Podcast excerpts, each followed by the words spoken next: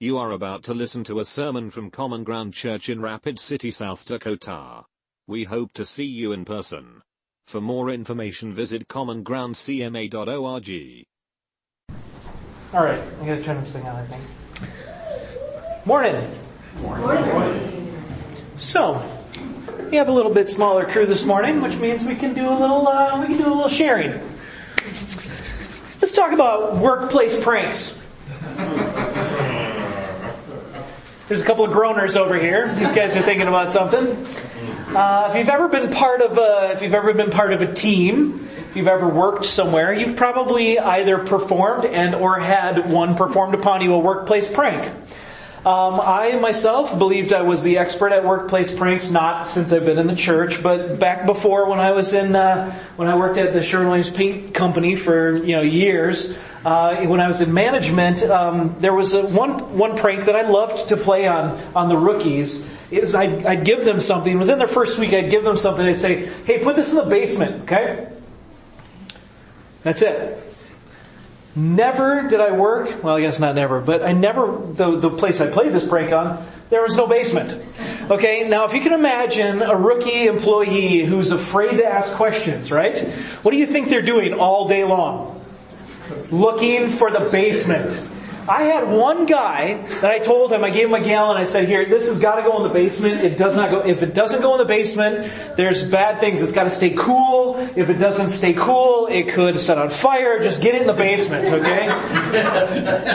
Two weeks two weeks he had looking for the basement. Okay? He would set this gallon off to the side in a cool dark place over in a corner and hide it. And then come back the next day and he would look for the basement all day long for two weeks. Until finally I came up to him two weeks later and I'm like, hey dude, you find, did you get that thing in the basement yet? And he's like, no, no. Uh, says, cause there's not a basement. And he goes, oh, okay. Like, we played pranks like that all the time. There was another one that was a little bit, uh, a little bit more difficult. Uh, we called it the ladder grab. And, uh, we told people that they would only get a raise if they could jump off of flat footed and grab, grab ladders that were hanging up in these scaffolding. If you've ever been on a ladder before, okay, the rungs of a ladder have these little metal things on them. Did you, you know, these little metal, uh, metal ribs? The metal ribs are turned a specific way. Okay, so when you grab them and you jump up, what happens?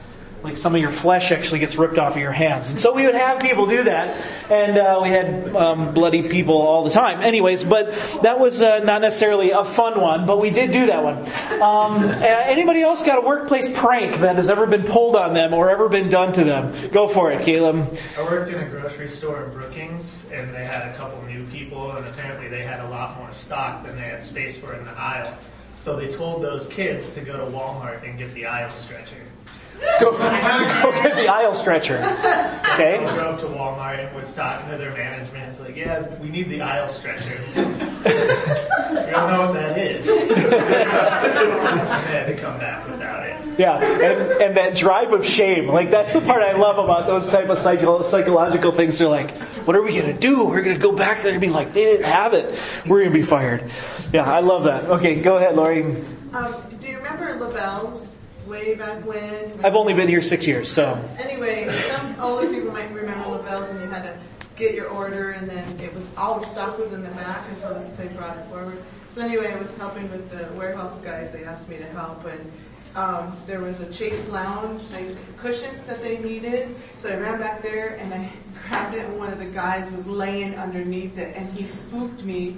I screamed so loud that the manage someone in the front heard, told the management that something was happening to me in the back and they came back there and I unfortunately did have to go to the bathroom right there. that happened. It was really bad. So, okay. so bad. Yeah.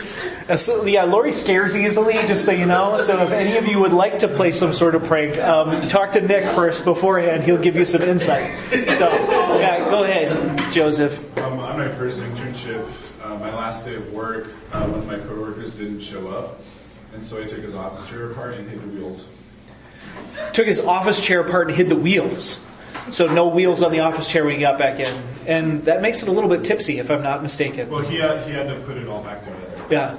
Yeah, we've done, if you, have anybody ever done one of those, the complete reversal of things? We did that, we used to do that in dorms all the time, in college dorms. We take people's dorm rooms out and put them in the front lawn. The entire dorm room. Everything. It'd be bare walls, their clothes, everything would be intact and in order, like we'd make sure that it was cleaned up, but it'd all be set up perfectly on the front lawn. Perfectly. That was the best. Go ahead, Mary. Um, we, I worked at a coffee shop chain that I won't name. But we had a particular gentleman. Yeah, who don't say the S word here. And was very unkind every morning. No, I never worked at that one. Oh, Um, okay. But he was not a very pleasant man, and so we always gave him decaf. And we never told him.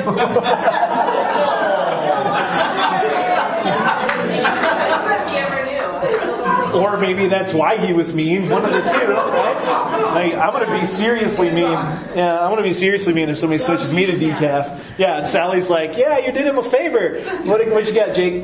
Oh, I just love how Caleb brought up the aisle stretcher because when I work landscaping, we do sod, and then the new guy, hey man, we gotta go get the sod stretcher. Sod stretcher. And then you'd be like digging through the work truck. I can't find it. It's in there. It's in the. It's in there. Just. It's in the basement. Go find it in the basement, right? Yeah, yeah. Go ahead, Jerry. I had a, when I worked for um, Furniture Mart here in town, uh, my boss decided to say, he, oh, he's like, I need you to go get this couch. It's 13 foot long. I'm like, okay. And uh, I was looking for this couch. We went to the warehouse. I started digging. I was there for over three hours looking through this place in the Measuring every Yeah, couch. and he's telling me the customer's waiting on me, and I'm like, dude, this is not here. There's nothing that's 13 foot tall that is sitting here. And let knowing that he actually, it was there. He uh, had two guys put it on top of the elevator, and like literally, it was hanging on our elevator that we have on top, and it was hanging up there. And I was like, he's like, yep, you get to get it off there. And I'm like, oh no, you can't get me. It took me literally another two hours to get it off there and then get it down downstairs. This thing was 600 pounds. That's, that's, le- that's less of a prank and more like poor management skills. Yeah. Go ahead, Steven. I, I love uh, jobs where you know you just have background and no basement. We always get the new guy with Yep. a week or so, and I'd be like, hey, why don't you go to the manager and ask him, can you get the left-handed hammer in the basement? Left-handed hammer. Yep. Yeah. Every, yep. So you go look Yep. for left-handed hammer in the basement. Yeah. And then they go, I go ask the manager. And they go, See, and that one works because they're going to bring you a hammer and you'd be like, no man, the left-handed. That was right-handed, right? And then you can actually play that one up a little bit more. Go ahead, Ezra. had common sense, you know, like I know what type of person we're working with. Yeah, right? That's, it definitely weeded people out. Go ahead, Ezra. So at my work, um, the vice president has a little dog named Coco. There's a little white fluffy dog, and It's not a dog, that's a cat. Anyways, continue. they, they always make fun of me because I don't pet it because I don't have a heart. So I, I never play with her or anything. And um, so one day we I had to meet them somewhere, and they had the dog in the truck, and she got out and she's running around. So I grabbed her and picked her up and brought her over to the truck. I took a picture of me holding this little tiny fluffy dog. Like, oh, now we have evidence that you actually do love Coco. That you actually do have a heart? And then You denied it. a few days later, I got to work and in the office they have a poster. A picture of me holding a little dog and on the bottom is written, handsome dog lover looking for a beautiful woman. How's that working for you? So, okay. Yeah, I'm giving everybody ideas here. You guys can feel free to use any of this stuff at work and be like, my pastor done told me. Go ahead, Caleb, go ahead. You got one more. Well, I know he's not here, but Eric, when he first started at Western States, it was like one of the very first jobs he designed the sprinkler system for, and he was in charge of everything the design, the ordering of parts, all of that. So he ordered the parts, and they got sent down to the site, and the site foreman called him, and he told him all of his uh, pipes were threaded the wrong way. and he ordered all the wrong parts. And so Eric thought he just messed everything up. Yeah. It cost like forty thousand dollars. Yeah, that's that's about that's a thing that'll just about tank you. They don't thread the pipes the wrong way. Yeah, it's not a it's not a thing. It's not a thing. Yeah, it's fine. So the reason I bring some of these things up is because actually, and this is a beautiful thing. Um, these coworker pranks are a very natural thing. In fact, I don't know if you know this, but these things actually transcend culture as well. Uh, when I was in Mexico, uh, I remember a, a very, very particularly warm day, and we're building this school, right? And uh, and one of the guys I thought was a little bit weird. The pastor usually is the guy who gives you all of the instructions because down in that culture, the pastor's in charge of everything, and so he's the guy coming to give you instruction. And the pastor didn't come and give me instruction. Actually, one of his second or third hand guys, who, who was supposed to be the foreman, came and he said, "Hey, you guys, come dig this hole." Right? And so we dig, and he goes, no deeper. And we're digging this hole, and he, had, he wanted it seven feet deep, okay? So I mean, we're digging this hole, and we're having to pull each other out of the hole in order to go get water and all that stuff, and we're put a ladder in there and to get in and out of it, and all, all that good stuff. And, and then he goes, at the end of it, he goes, okay, that's deep enough. Now, fill it back in. So like, okay. He goes, no, no, no, it's okay. You have to fill this back in because that is how we test for the footings. And so we fill it back in. The next day he says, here, come here, come dig this hole again. And he's got this smirk on his face. And we're like, oh, come on. And sure enough, he just didn't have anything else to do but, but uh, pick on the white guys. And so he made five of us dig a seven foot hole and fill it back in and was planning to make us dig it again and fill it back in. And we found out that four years prior, this same guy had played this prank on a crew of people that had brought down. I wasn't part of that crew. And he played that prank on them for two weeks. They dug the same hole, filled it back in, dug the same hole, filled it back in the entire time they were down there. Yeah, that is breathtaking, isn't it? It's breathtaking. I mean, if you can imagine digging a seven foot deep hole in the Mexican sun. That's what people do in prison camp, but that was what we call a mission trip. But these are things that everyone does. In fact, it, this just happens. And the reason it happens is because it's, uh, it's how we build uh, the tapestry of life. We call this shared experience, is what we call this. You ever? I'll, kind of I'll kind of illustrate this, this this way. Have you ever taken one of these pranks and tried to explain it to somebody, and they just don't find it nearly as funny as you do? Just happened, actually. Because Ezra probably finds this particular prank with this poster way funnier than any of us do. Maybe not so funny. But anyways, but this is what happens is he's sharing a shared experience with us who have not had the benefit of the depth of relationship that that shared experience comes with. And you get this at work, whether you have, uh, you get this at work, at home, uh, in your ministries, whatever you're doing, you get these shared experiences with people where you're linking shoulders, arm to arm with them, and you're doing things, and as you're doing things, out of that comes the depth of relationship that is a beautiful thing, and actually creates, um, it, it gives us fullness of life.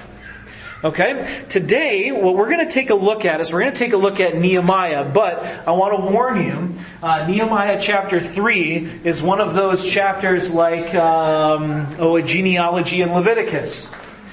It, uh, if you haven't read it, if you didn't uh, do the study in advance, um, you haven't learned this, but this is basically just a list of names. Okay, and I'm going to read a few things, but I'm not going to read the entire chapter. I'm going to highlight a few things out of Nehemiah, but I'm not going to read the entire chapter. And what this is going to do is I hope this is going to launch us from Nehemiah chapter 3 into several other things, and I'm hoping to help you see something that I think is uh, quite a beautiful thing. So Nehemiah chapter 3 is where we're at, but before we do this, I have to do my Nehemiah introduction. We have to, we have to do this. So, uh, Nehemiah was written about events that happened about 450 to 500 years before Jesus. Okay? So before Jesus, 450, 500 years. And where we find ourselves in Israel's history in the book of Nehemiah is that this has been, uh, the Israelites have been exiled. They've been kicked out of the land of Israel. They've been kicked out of Jerusalem. Specifically, they've been kicked out of Jerusalem for not, um, for not listening to God's word. And for, for performing injustices and for actually marginalizing employment and, uh, and treating people who are, are working for them very poorly and oppressing the weak and the ones who are weaker than them. That's what they're kicked out of Israel for.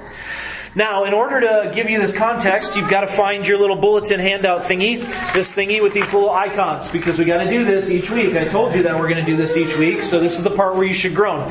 Um, this is the part where we're going to learn the entire story of Israel. Okay, so you have these icons that on the side here that go along with the story of Israel, and I made up some hand motions because we're channeling our inner vacation Bible school, because after all, it is summer vacation, and so we're going to learn the story of Israel. Okay, so the story of Israel starts off with creation. You got to give me the creation. All right. So it starts out with creation and then goes into the fall. So fall of humanity, then into the nations. Okay, that's when God says to Abraham, "I'm going to make your nations like uh, more numerous than the stars. I'm going to make your family more numerous than the stars." So we got creation, fall, nations, but then the nations, the nation of Israel ends up in captivity. So you got to do that captivity. Then, out of captivity, they are, they go, it's the Exodus. So they are removed from captivity, and then they wander. That's that little foot thing. And remember, we do this with our whole hand, not our finger, because that's creepy. Whole hand is just fine. Okay, so let's uh, let's catch up to that. So we got creation, fall, nations, captivity, exodus, wandering. Okay, so that brings us up to the promised land. They, they go into the promised land. You can see the little icon there, promised land. And in the promised land, they're given judges to rule over them and to help them. They're like the heroes of old. But instead of the judges, they want a king. So the area of the kings come in. Then they don't listen to God's word, and God exiles them and then brings them back. Bye bye bye. This is talking about. Anyway, so we got uh, creation, fall, nations, captivity, exodus, wandering, promised land, judges, kings, exile, and return. That is the history of Israel up into Ezra and Nehemiah. And what's happening is they are returning from uh, whatever land they've been exiled to, and they're coming back with this desire to follow God's word. And why this is important is because what happens here is God's word becomes so important to them, they become so afraid of offending God and His word and, and offending God by, uh, by, by not obeying things so they begin adding in more rules at this point in time in Nehemiah. And out of this rises the Pharisees. The Pharisees become key players in Jesus' day as Jesus runs up against them because they love God's Word, but yet they're studying God's Word and they don't know God's Word at all because He says, have, have you not read the words of God that declare about me? So this is a really important turning point in Israel's history and without understanding this, we don't understand what happens in the New Testament. Okay? So this is what's going on in Nehemiah. That's our introduction. Um, I would state that one of the biggest issues that cropped up in Israel was this oppression of workers, oppression of of uh, of, empl- of, people who are employed. It's a, bra- a, breaking down of the working relationship in Israel. Um, the Bible actually talks about this quite a bit um, in Jeremiah, Isaiah, uh, Ezekiel. Um, not only are the shepherds of Israel not watching out for Israel, but the people of Israel are actually oppressing their their workers. They're oppressing the ones who have been employed uh, by them. So they haven't had a very good working relationship. In fact, there's this there's this rule, there's this law that's kind of written into the um, into the Old Testament called the year of Jubilee. Have you ever heard of that before? Year of Jubilee. Year of Jubilee. If you don't understand it, it's every 49 years. So every seven years, you're supposed to the Israelites are supposed to give the land rest. They're supposed to not sow seed or grow crops. They can. Um, they're supposed to give the land some rest. Um, the Israelites don't actually obey that one, just so you know. But also the year of Jubilee, every seventh seven years, the year they're basically supposed to reset their entire culture. All of the slaves are supposed to go free. All of the land is supposed to go back to who it was originally owned by. Everything's supposed to reset to ground level and you're not supposed to sow for an entire year. You're not supposed to plant things for a year and so you're supposed to give the land rest. Okay, the year of Jubilee is supposed to be God's way of saying, you know what? Any injustice that has crept in, we're hitting the reset button right now and you're going to once again rely on me every 49 years. The people of Israel never once, in recorded history, never once celebrated the year of Jubilee. Now think about that. This is God saying, if any injustice has crept in, we've got the Day of Atonement, we've got all these things, these sacrifices, we've got the temple worship system, we've got all of this stuff. And if anything's crept in, no matter what, we're still hitting the reset button and your culture is going to start over. And they never ever once trust God in that. They go, you know what, God, we got this. we're pretty progressive, just so you know. We don't need that old fashioned 49 year thing. And so that's one of the things that God says actually they are, that determines actually the time frame that they are gone for, that they're exiled out of the land for. And so this is a big deal. This is, this has to do with the oppression of workers and, and with injustice creeping into the society. So that's all background to what's happening in Nehemiah. And all of a sudden what happens is Ezra and Nehemiah come back from exile, and as they step into, as they step into the culture, they're beginning to work again. Now think about this. God said, hey, you've messed up work for so long, you've oppressed people, I'm getting you out of the land. You haven't reset your own society, so guess what? I'm going to reset it for you. Out you go. And now they come back in because of God's sovereign hand, and they're beginning the working relationship again. Okay? Again, all background. Now, Nehemiah chapter 3. Again, I want you to just kind of scan it, and you'll see that there's this and next to him worked him, and next to him worked him, and next to him worked him for the entire chapter. But it starts off with Eliashib, the high priest, and his fellow priests went to work and rebuilt the sheep gate. I just want to stop right there, okay? We're just going to get one verse in today. Maybe we won't get much further. But I got to get you to see this. This is one of the observations we can see from Nehemiah chapter 3. This is a beautiful thing. The priests begin to work first. Now, if you know anything about Israel's history, what had happened is the priests were actually no longer, they were making the whole society serve them, which was something that had crept in, one of those injustices that should have been weeded out by, by the people of God following God's rules and the year of Jubilee happening. But these priests are, the priests before were, were oppressing people. They were holding law over their head. And now all of a sudden, a reversal. The priests are the first to begin to work. Nehemiah says, let's work. Priests begin to work. If you pop down a few more verses to verse 5, you see here, next, uh, the next section was repaired by the men of Tekoa, or the Tekoaites. But their nobles would not put their shoulders to the work under their supervisors. So you have these guys working shoulder by shoulder, shoulder by shoulder until you get to the Tekoaites, and all of a sudden they're working, but guess who decides not to work? They're fancy dancy bosses all of their nobles, all the ones who feel like they're too good, settles in right here. And Nehemiah makes note of it. Then pop down a few more verses to verse 8. You've got some names, you've got some names, you've got some names. In verse 8, Uzziel, the son of Harhaiah, one of the goldsmiths. Man, I wish I would have named one of my kids Harhaiah. One of the goldsmiths repaired the next section, and Hananiah, one of the perfume makers, made repairs next to that. They restored Jerusalem as far as the broad wall. And so here we see in this section that it's not just not just construction workers that are working. Everybody's coming together. Everybody's coming together to do the work that God has set them out to do. Not only is it the priests, not only is it the Tekoaites, but all of a sudden you see goldsmiths and perfume makers Perfume makers smell nice. What do you think they're going to do? They're like, I don't want to get all dirty and smell like concrete. No, it's okay. They are. They're digging in. And I bet you the goldsmith section was the blingiest part of the wall. and then if you move down to verse 13, all right, again, we got names, names, names, names. Then verse 13, the valley gate was repaired by Hanun and the residents of Zanoah. They rebuilt it and put its doors and bolts and bars in place. They also repaired 500 yards or a thousand cubits of the wall as far as the dung gate. And you know, there's these people, uh, there's always this person in every single work environment, right? The hyper competitive guy. The guy who's like, Uh, this is Ray actually at WestJet, just so you know. That's who this is. You go, you can fill, a, I, I can fill, I can fill a plane quicker than you, I guarantee it. And he's the one first on the truck, he's the one first out, and he's the guy running circles around everybody, right under, he's the guy running circles around everybody. He's got running circles around everybody because some guys have this competitive spirit, competitive nature. They're great workers. They're like, in sales, you can do this. Hey, you know, you sold like six product replacement plans. Well, I sold like 27, so what up, right? Like, there's these guys, and these guys are noted for, they built a thousand cubits.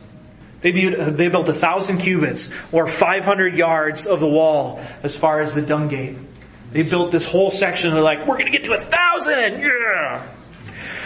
Looking down even further, jumping down to verse, all the way down to verse 24. We see these guys repairing, repairing, repairing. And actually one of the things you need to note that I didn't put in here is everyone seems to be repairing right out in front of their own home. Now why do you think that happens? They're repairing in front of their own home because what part of the wall are you going to rebuild the best? The one that protects yours. That's just a very natural thing, right? Like you gotta have some investment as you work and as things are going on. But if we jump down to verse 24, what we see here is we see verse 24, next to him, Binnui, son of Henadad, repaired another section from Azariah's house to the angle in the corner. And Palal, son of Uzai, worked opposite the angle in the tower projecting from the upper palace near the court of the guard. Um, and actually, the translation's a little bit different in the NIV, but next to him, Binnui, son of Henadad, would be, um, would, it's mentioned that he's a Tekoaite. And so these Tekoaites that had already done a section, remember, and their nobles aren't quite there, they're redoing a section. Then in verse 28, we see, and above the horse gate, the priests made repairs, each in front of his own house. So not only did the priests start the work, but what do you find them doing? Still working. Picking up a different section. They're like, you know what? We're done with our work. They could have said, we're done with our work, now you guys get busy. No, they said, we're done with our work, now we're going to come and help you because we, in fact, the priests, if you notice, which is so awesome, the priests begin work not in front of their house, then later on, they're beginning work in front of their house. And finally, in verse 30, we have uh, next to him, Hananiah, son of Shemaiah, and Hanun, the sixth son of Zalaph, repaired another section. Next to them, Meshullam, son of Berechiah, made repairs opposite living quarters. Now, Hananiah appears in there a couple of times, and Hanun, the sixth son of Zalaph, Zalaph was one of those guys who was a goldsmith, and so, or excuse me, a perfumer. So all of a sudden, you've got a goldsmith and a perfumer still working together. These guys become working buddies. You ever had one of those guys, working buddies, where you're like, man, I'm so excited that I'm working with this person because they make the day go by so much better, because they have great joy, they love working, they're good at what they do, and we laugh a lot. That's kind of what's happening here.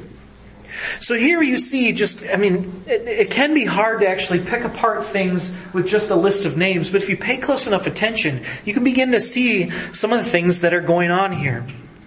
And what's happening is what we don't, I want to, I want to pay attention to what we don't see. What we don't see is we don't see one guy who's a boss pointing to everybody say, do, do, do, do, do. You do not see that. Because you actually see Nehemiah jumping in there, you see the priests jumping in there, you see the entire people of God getting to work. This is a beautiful thing. What we do see, we see guys who are taking on sections of the wall. We see guys who are jumping to other sections. We see guys who are helping out. We see guys who are doing their job. The guys who are going a thousand cubits and, and they're competing against each other. We, we see these type of things. We see guys who are hanging doorposts. If you've ever hung a door, that's a big deal. Anybody ever hung a door before? It's the most infuriating thing ever. The most inferior, this is like miraculous that these guys are hanging doorposts and it's like done in a few days. Because that never happens when you hang doors. So what we see here is we see a movement of God's people to work together to put the wall back up in order to keep opposition out of the city of God. So you see a movement of God, movement of God's people to put the wall up, to do the work that God's laid out for them, put up a wall to keep the enemy out of the city of God. And I ended up rewriting my entire sermon right before I got up here, so we're going to just go off on a few tangents at this point in time.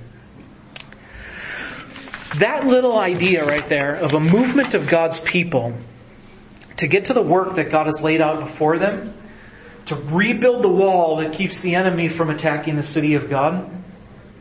I don't know of a better mission statement. Well, I guess I few better mission statements. This is a great mission statement for the church.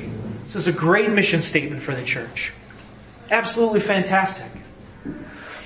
I want to ask you this, this question. These guys, um, when Nehemiah gets to this place, when Ezra gets to this place, what they look around at is they see rubble everywhere. You see rubble everywhere. And they charge up the entirety of the people of God to start building this wall back up in order to keep the enemies out. In fact, you remember last week we talked about this, Nehemiah's reaction to this whole thing. He's like, look at what kind of trouble we're in. We don't even have a wall. The city of God is unprotected. So let me ask you this. When you stand in the rubble of your life, you're standing around and you're looking at stuff scattered around everywhere. What do you do? Some people I know, they sit down and they look at the rubble and they go, oh my goodness. Look at all this rubble. What am I going to do with all this rubble? My life is in shambles. I'm just going to sit down and just, that's it, I'm done, can't rebuild. Some people are so overwhelmed by the destruction and the rubble in their life that they can't move. Some people look at the rubble and they start piece by piece just doing it themselves. How long is it going to take you to build a wall when you're doing it piece by piece by yourself? Anybody ever do that? I know Jake's done it a few times. Piece by piece, building retaining walls all by yourself. It is agonizing. It's like digging a hole and filling it back in in Mexico.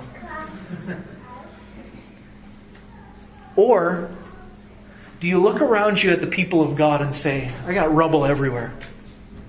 Come help me. I got rubble everywhere. Come help me.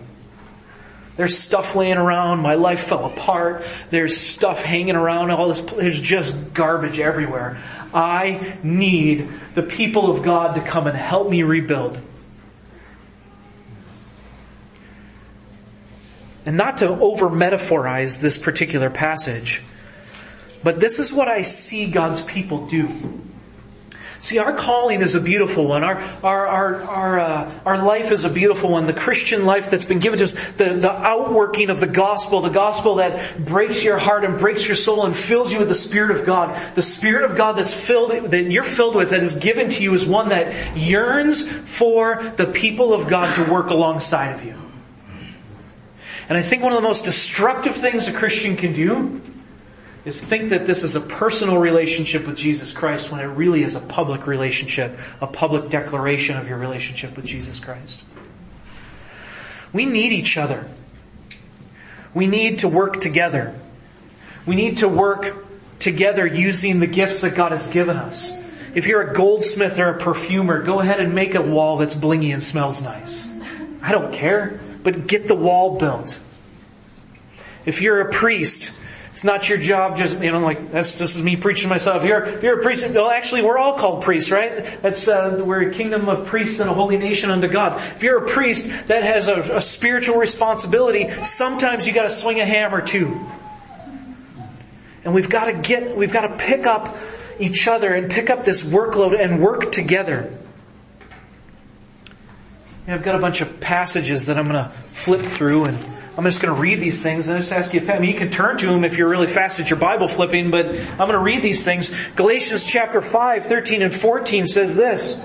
You, my brothers, were called to be free, but do not use your freedom to indulge the sinful nature. Rather, serve one another in love. The entire law is summed up in a single command, love your neighbor as yourself. Galatians says that we've been given freedom so that we can love each other by serving one another arm in arm. Christians work together. This is what we do. A lone Christian is a dead Christian eventually. I'm telling you that.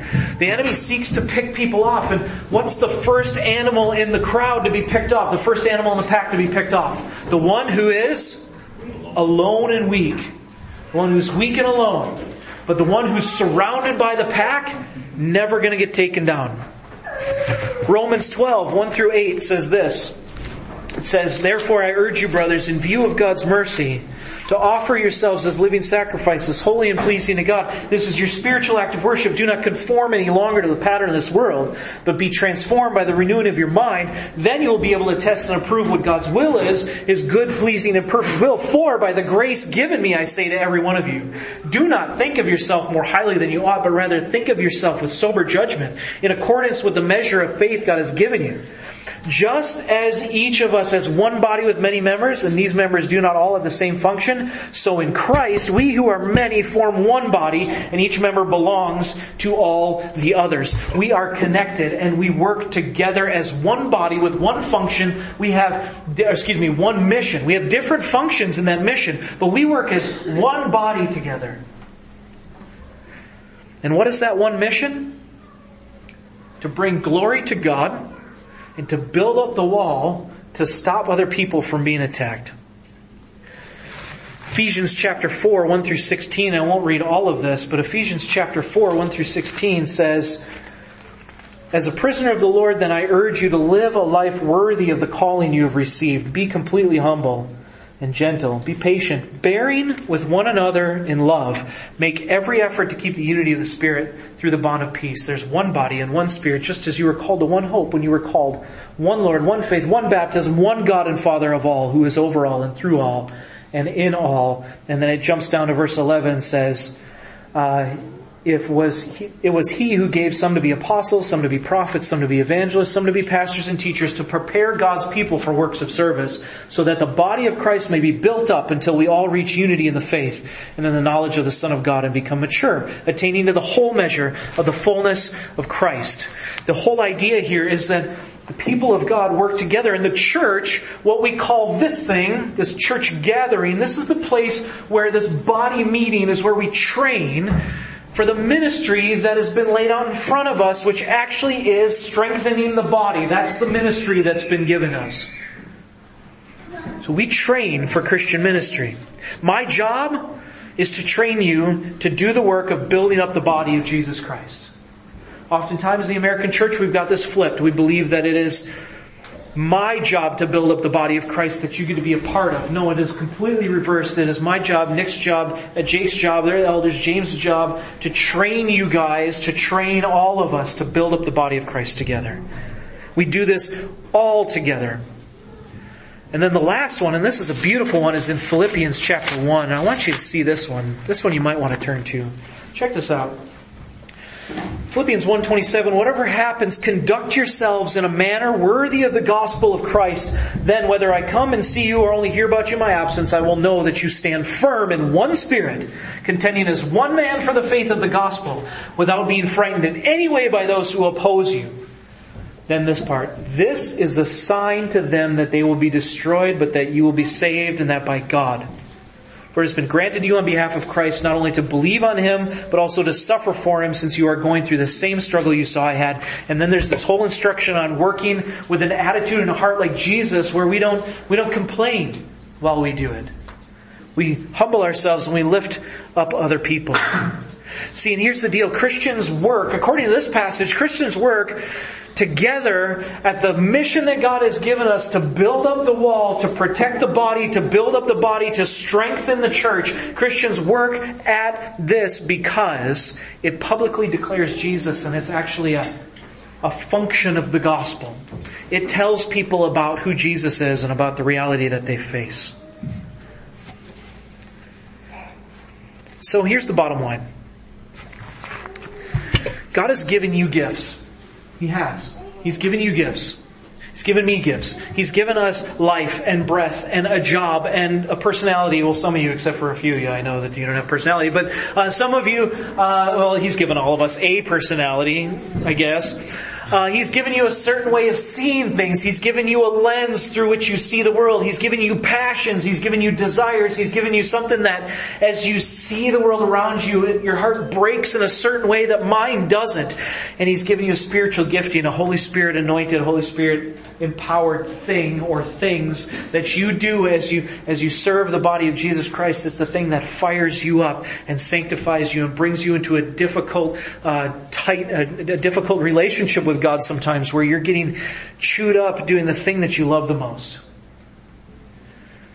God gives you these gifts to keep these gifts to ourselves or to sit in the rubble all by ourselves to say, hey God, thanks for the gifts. I'm going to use that in order to enjoy my life until I die and then I'll come see you. That is, it's outside of God's character.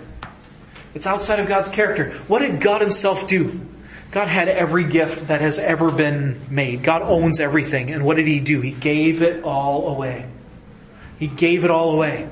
He didn't say, I'm keeping all this. He said, here, have it. Here, I'm going to sacrifice. I'm going to give this. I'm going to give up my son. I'm going to do whatever it takes in order to heal this world. And so our job from then on out is to work together.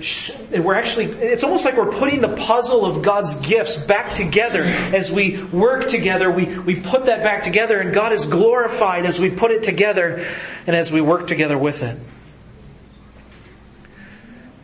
And so I'll just ask you this, as you sit about the rubble of your life, as you sit about the, your life and you look around and you see all these bricks scattered around everywhere, all the gifts that God's give you, what are you going to do? Are you just going to start putting them together piece by piece? Or are you going to ask for the body to surround you and say, look, I need help. I don't know what I'm doing. I don't know how I'm doing it. I don't know how to get involved, but I just want to see God move and work. That is what we do.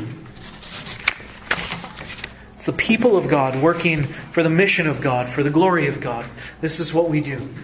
There are boatloads of ways you can get involved. In this church, in this community, in this city, around the world. We can kick you out all over this globe. But your whole, the whole goal is, first of all, or the whole step, first step is, pray and get moving.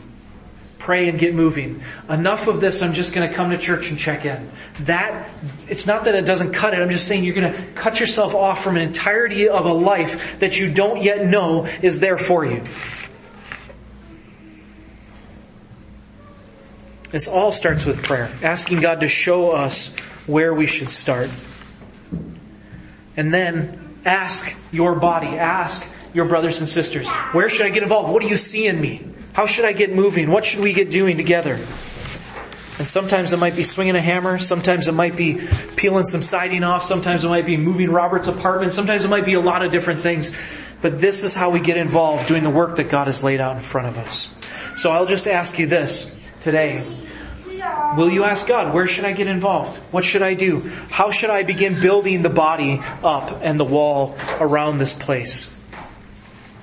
Lord Jesus, we come before you, um, and I just ask that you would, I don't know, I just ask that you'd help make sense of all this stuff. As we look at lists of names that have been etched thousands of years ago, Lord, I help, ask that you'd help us to see that even back then, this was a whole group of people getting together and moving and getting together and doing and getting together and working, not because that's how they earn their salvation, but because they see the value of protecting the body and protecting the people of God. Help us, Lord, to see that. Help us to see the beauty of what it means to serve one another, of what it means to lift one another up, of what it means to lock arms and lock shoulders with each other and to dig in with the things that you've given us to do. And Lord, help us to not be consumers, but to be workers together. And Lord, as we sing this song, I pray that we would move our hearts towards you as we move from this place to go do the work that you've given us. Lord, we pray these things in Jesus' name. Amen. Thank you for listening. We hope you have been blessed. Please join us again at Common Ground Church.